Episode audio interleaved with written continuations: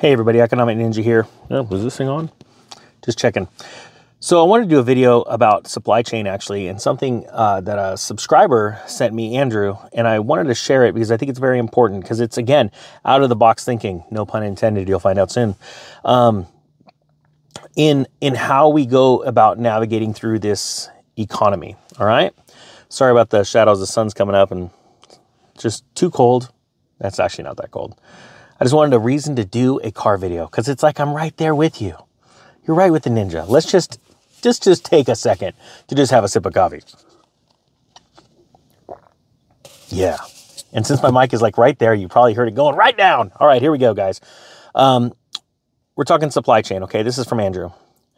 A bit of information on one of your old topics. I have a company that manufactures boxes like cosmetics, vitamin, food, etc. 50% of the raw materials used to come from that are used come from overseas, China, Korea, etc. Now, with the freight rates on containers and supply chain issue from our outsourced nation, the domestic suppliers of raw materials, mainly paper, are trying to make up that lost supply. All of the printers and box manufacturers are on allocation. So the first seven to 10 days of the month, we can get paper. And the rest of the month, we scrounge to keep the prices, or I'm sorry, the presses running and people at work. Domestic paperboard costs up to 35% this year. And import paper, if you can find it, is up 40%. Troubling to say the least. Consumer demand is huge, but I feel after we are through Christmas, we will have even more issues. The paper manufacturers say to expect this shortage to be here for six to nine months. Some companies will not make it. Hope that bit of knowledge adds to your insight. So, thinking about this, they're already being told, obviously, allocation's rough for a company because you can only get so much and you have this much business. And that's one thing that we've talked about before is that it's one thing to be able to make sales and, and people want your product. You've, you've done your marketing, you've built your product, and people want it.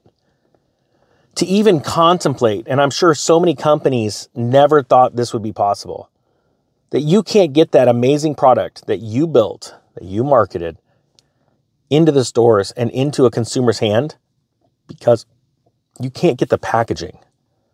To even think about, I mean, to, and, and, it's one thing to say, yeah, um, we've gone through this before where plastic was delayed, you know, let's say a long, long time ago, and and we just changed it up. The problem is there's so many shortages in so many materials because of our dependence overseas. And regardless where you live, this is going to be an issue because we have outsourced, every country has outsourced certain things. Man, it is getting bright. And there's going to be those issues, those supply chain issues, even in a good market. Because what's to say that even in a great market where everyone's making money and selling things, that another country comes out and uh, has all this sudden all this newfound wealth or money, and they they start buying up certain things and taking those, you know, taking the demand is so you know, huge for one country, that other countries are left behind because this other country could even pay more. You know, the prices rise.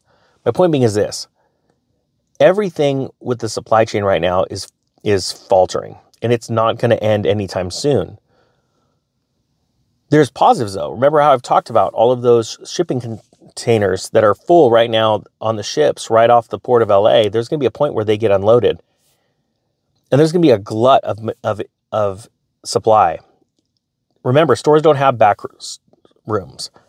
We're literally seeing companies that are buying up little properties, lots, just to store all of these um, shipping containers because they they they're going to try and do something. They're going to try and slowly get that stuff into the market because they know that if they fill up their stores and they start lowering prices, it's a self fulfilling prophecy. Prices are going to collapse because there's so much supply.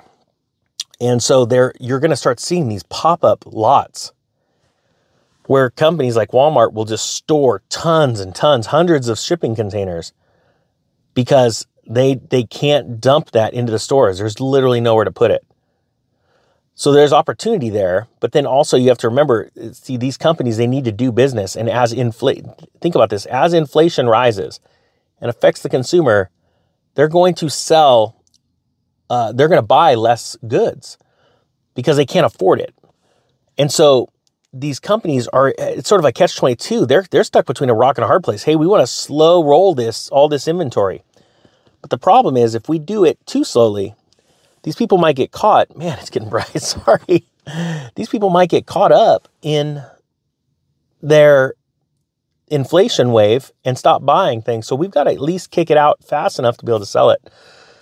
So I thought it was really interesting, and I want to thank Andrew for that comment because it's good to hear you know boots on the ground stories, and they're having obviously a hard time getting their packaging, and it is a very very real scenario, and we have to be ready for it. So Hope you guys got something from this. I feel like Zorro with this little shadow right here.